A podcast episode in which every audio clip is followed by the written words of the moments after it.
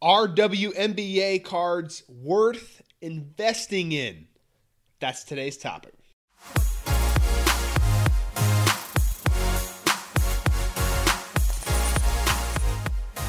All right, hey everybody, welcome back to another episode of the Powers Sports Memorabilia Show. I'm your host, Matt Powers. Thank you again for joining me.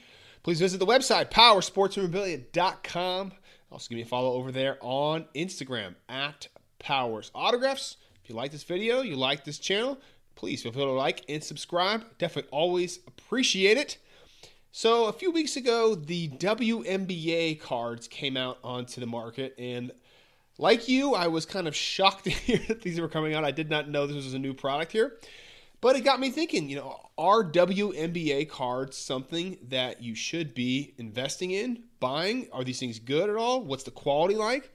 And so for that, I have brought on a another expert here, Mr. Patrick Ryan. Patrick bought two cases of these things, so he's had a little bit of uh, experience with them, and he's got a little bit of investing strategy behind it. So let's go ahead and jump on into the interview with Patrick and find out what he has to say about the WNBA cards. All right, welcome back to another episode. We are joined again by Patrick Ryan. You guys know him for his famous rants on cards, and apparently he's a soup uh, aficionado now. Uh, you can see him on uh, Instagram at VP Ryan Collection, of course, on Twitter at uh, P Ryan Texas. Patrick, thanks again for joining me, man. Hey, thanks for having me on. Uh, looking forward to talking cards and maybe talk a little bit of soup. So we're we're talking WNBA cards today. This is kind of an odd topic. I never thought I'd be talking about WNBA cards. Right. So be- before we get into the whole kind of money and investment and all that kind of stuff there, let's run through the product really quick. What are your initial thoughts on the product as far as centering, condition, quality of cars, design, etc.?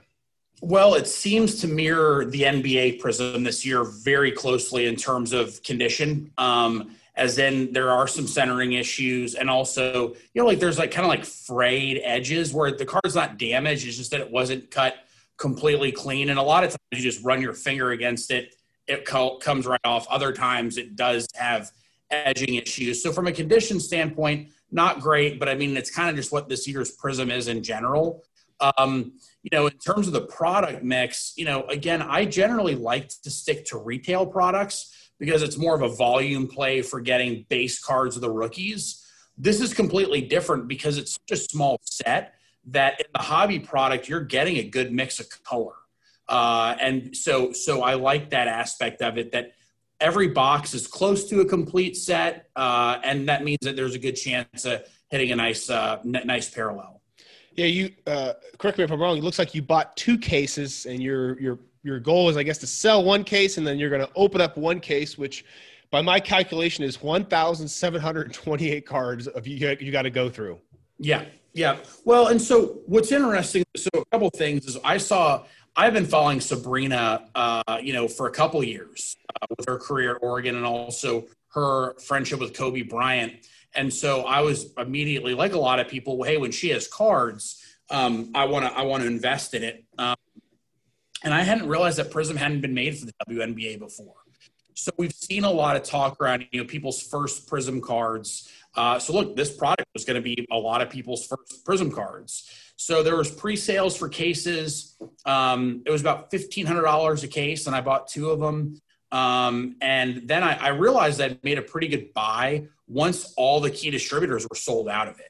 Um, and so what's nice here is that I'm going to sell one of my cases. So one of the cases is actually en route to Probstein. He's that's the consignment service I use to sell a lot of my my more high end stuff. Um, so that'll be hitting the auction block next week.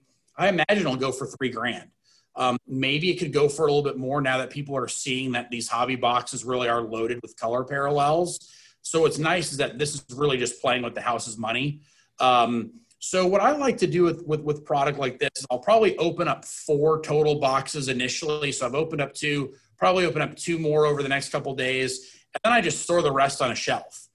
And it's like, but over the next three years, that that'll literally be how long it takes me to get through the the other eight boxes. Because um, I like to see how they might appreciate, right? Uh, so I don't want to open them all now.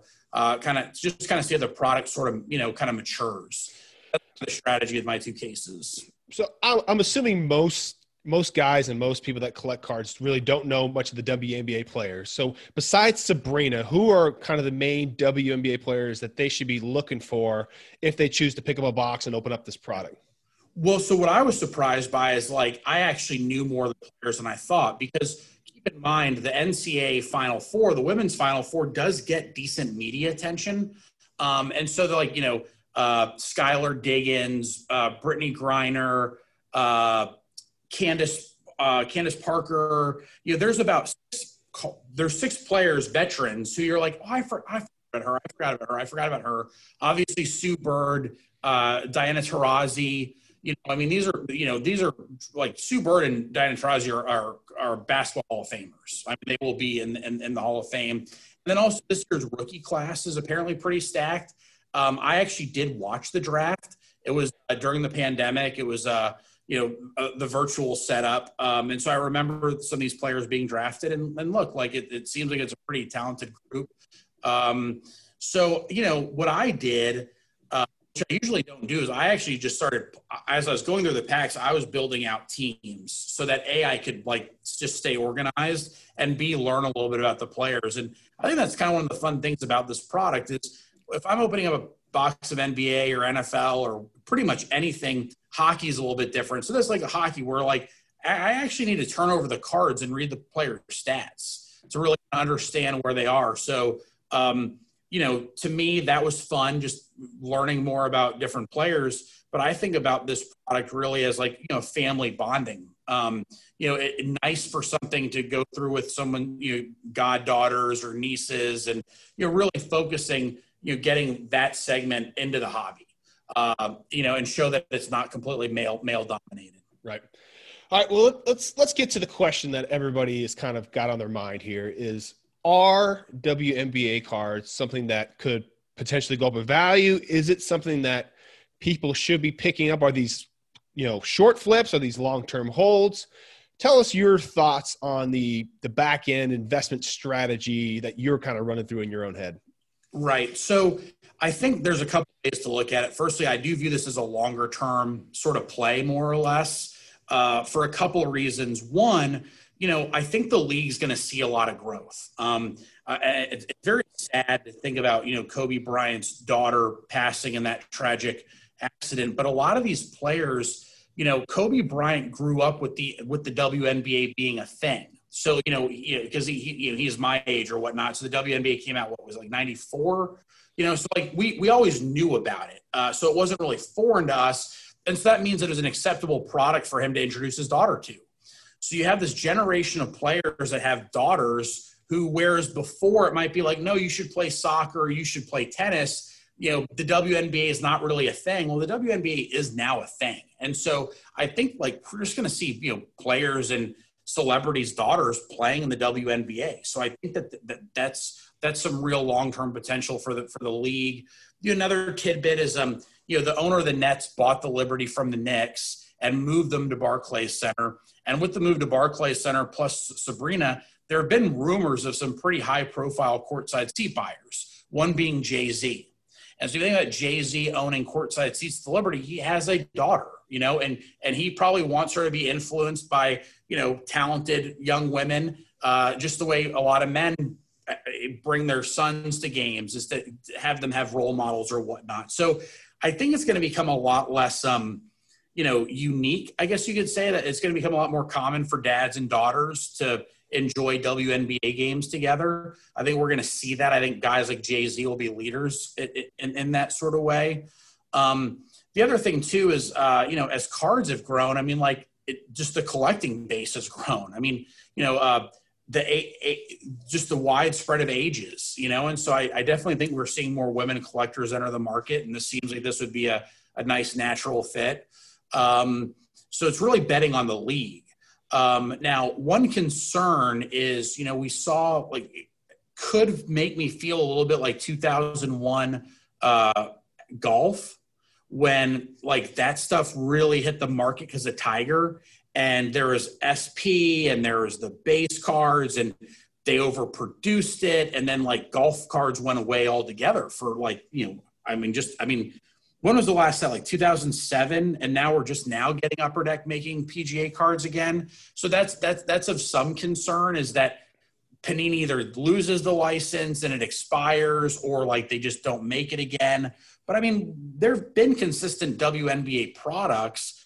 It just hasn't really been marketed the way this has been marketed. So this could be problematic if, if it goes away and there's not consistency of, of, of WNBA cards being made. Um, and then, you know, I, I, think that the other uh, interesting factor is, you know, the TV viewership of the WNBA oftentimes beats Major League Soccer. And Major League Soccer oftentimes beats Major League Baseball, depending on the market. Mm. So, you know, there, this is not that like tertiary off the side of a sport as, as we might think, quite frankly. That's, that's an interesting point. Yeah, I did not know that. And it sounds like the way you're telling me though, is this is like, this is a long-term play for people that maybe have already had their collections kind of established. They have some money that they can sit on these for a while. But if we're talking like the 18 to 21 year old kit card kid flippers, this is probably not the product for them, correct? Probably not. But you know, what I, I, I kind of, you know, bite my tongue a little bit just because of the fact that um, because the color parallels, um, you know, this, there's not a lot of this product, you know. So you're able, and again, I'm sure someone on Blowout forums or one of the other great baseball card forums has done the math, but based on the based on the, they can figure out how many how many base cards there are, more or less, based on the way cards are falling into packs. I think it's just going to turn out there really wasn't a lot of this made.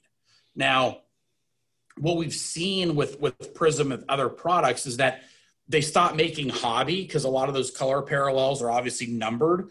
Uh, and so they kind of like make hobby and then they just let retail run. And there's just tons and tons of retail that doesn't have the numbered parallels in it. I could maybe see them cranking up the presses on it, but I think they're probably done with it. I think they had one print run and it is what it is. Um, so it might make sense for if you see it in Target, maybe buy a couple blasters and just sit on it. You know, I, I don't see a real harm in that. Um, barring Sabrina being a really big bust. And like I kind of write off this season, she was injured. It was a bubble scenario. You know, um, you know, unless she's really a big bust, I mean, this product's gonna have a lot of value because again, you have the first Prizms of there's probably four or five Hall of Famers, truth be told, in the product. All right, well, let's move on to uh, another Hall of Fame product that you really like is this soup that you've been yes. talking about on Instagram apparently you got 20 some DMs that people agree with you and love this soup here. What yeah. is this soup and why is it so good? Well, so soup's underrated apparently because no I agree. no one ever talks about soup, but then I post soup and like my I've never had actually it's probably the most active my DMs have ever been. uh, so you know, firstly, I, I, do a lot as a single man. I do a lot of my grocery shopping in Target because I'll go every once in a while and what hit what hit retail? Oh, so two random products have hit blasters. So the WNBA, I haven't spotted it in retail. Is I, am assuming it's out because um, Fanatics on their website, Fanatics was selling blasters, and I, I, picked up some of those that have a Fanatics parallel. Uh, but also, Topps Chrome WWE is getting really good reviews this year, uh, and there are blasters of that. So um, uh, I was just making a Target run, and I was uh, it's kind of chilly for Houston. It was like 60 degrees. Like, you know, in a while. So I went to the soup aisle, and uh, my goal is to not have to use a pot, right? Let's minimize. So I'm, I'm minim, then I'm minimally focused on like the containers, and it's right by the chunky, which is pretty good. Chunky is pretty good. Um, but this stuff, it's it, it's big. It was a bigger jar, so like it was actually going to be like enough for a meal. Uh, very simple. And actually, I, I complained about the sodium. It's actually relatively low sodium uh, for other soups. So uh, look, man, two bucks, 39 cents or whatever it was per little, per little package. It's called the kettle, slow kettle by Campbell's. Uh, so yeah, you know, uh, I'm not Donovan McNabb, uh, so I don't have an endorsement with with with uh, the Campbell's brand, but highly recommend it. So if you go to Target, that's the other thing too. Is like I don't want to have to like made because keep on Target like you have to park, and generally Targets are pretty busy. So like you're parking, you're walking thankfully the target i go to the card aisles near the front i know some stores they have cards in the front and also a secondary pile of cards in the back so if like you hoof it all the way to the back of to the electronics you can't walk out of the store empty handed You know, so here's you know, get some soup. You know. well, it sounds like you're going to need some energy if you got to open up uh, 1,700 cards here at some point here. Yeah. Well, so actually, my birthday is next week, and um, uh, I splurged a little bit. Um, is I usually stay away from those high end products where it's like three cards a box. Oh yeah. Right. The ROIs, you know, so like Topps Dynasty, terrible. One, you know, they look cool, but I mean, there's absolutely no chance of having an ROI. So it's like, look for my for my for my birthday, since I couldn't really do a, a party due to the the pandemic, I was like, I'll you know have a couple my a couple of my best friends over. I was like, I'll. It's it's like eating junk food, right? right. You, you know, your hobby your hobby uh, collecting cannot do these one pack, one card pack products. But um, interestingly, and again, this kind of a collecting tip is generally when I send stuff to COMC, it's stuff I really don't care about. So I won't say that it's like free money for me, but COMC you can cash out with a credit with blowout. Right. So I didn't feel as guilty about buying these $500 boxes of Dynasty that probably have a $100 card in it at best like if that was coming out of like my real budget, I would have felt horrible because I know how bad of a deal it is. But um, I, I splurged, so I bought some of that stuff like Topps Tier One, Topps Dynasty, those boxes where there's one to three cards in it. Um, but I also bought some older hoops. So I bought a box of 2012 hoops that has the Anthony Davis in it. I've actually never opened that product. Uh, you know, so so I will I will probably need some energy next weekend to get through uh, my birthday my birthday box opening.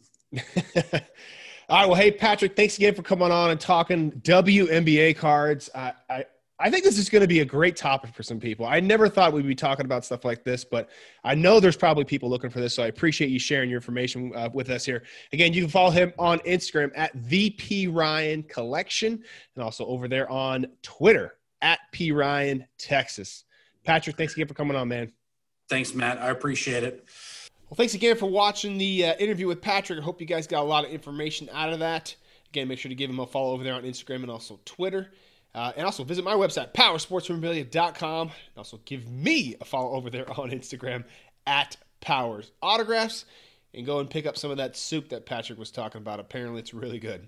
See you guys on the next episode.